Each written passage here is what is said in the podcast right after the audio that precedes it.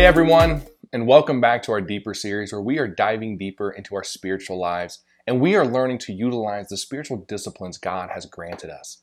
Over the last two weeks, we have examined the importance and the power of prayer.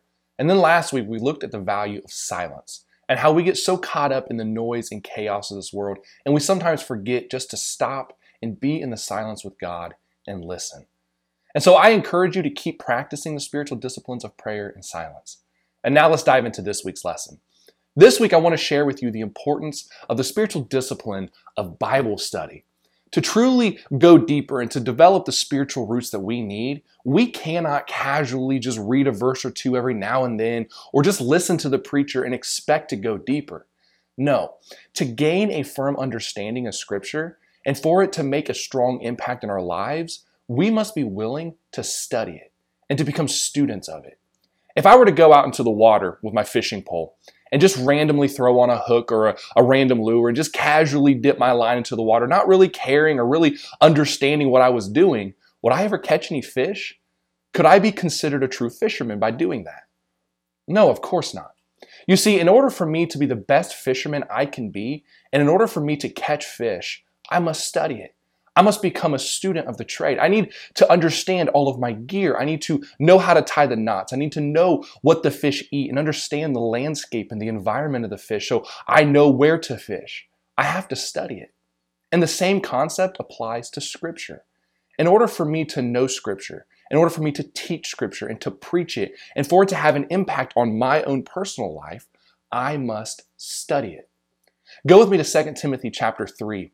And I want to read to you verses 16 and 17. And this is what it says All scripture is God breathed and is useful for teaching, rebuking, correcting, and training in righteousness, so that the servant of God may be thoroughly equipped for every good work. I like verse 17. It says, so that the servant of God may be thoroughly equipped. You see, in order for us to use Scripture to teach and rebuke and correct and train in righteousness, then we must know Scripture. And how do we know it? Through studying it.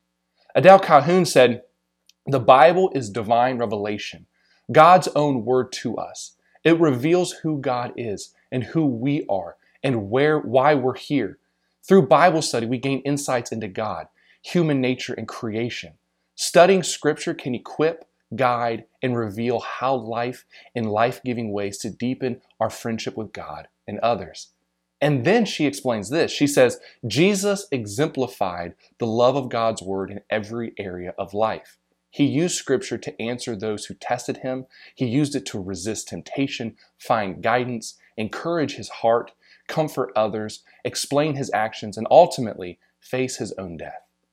Scripture is useful in every area of our lives, but it is useless to us if we are not studying it and understanding it. So, friends, let me encourage you become a student of God's Word.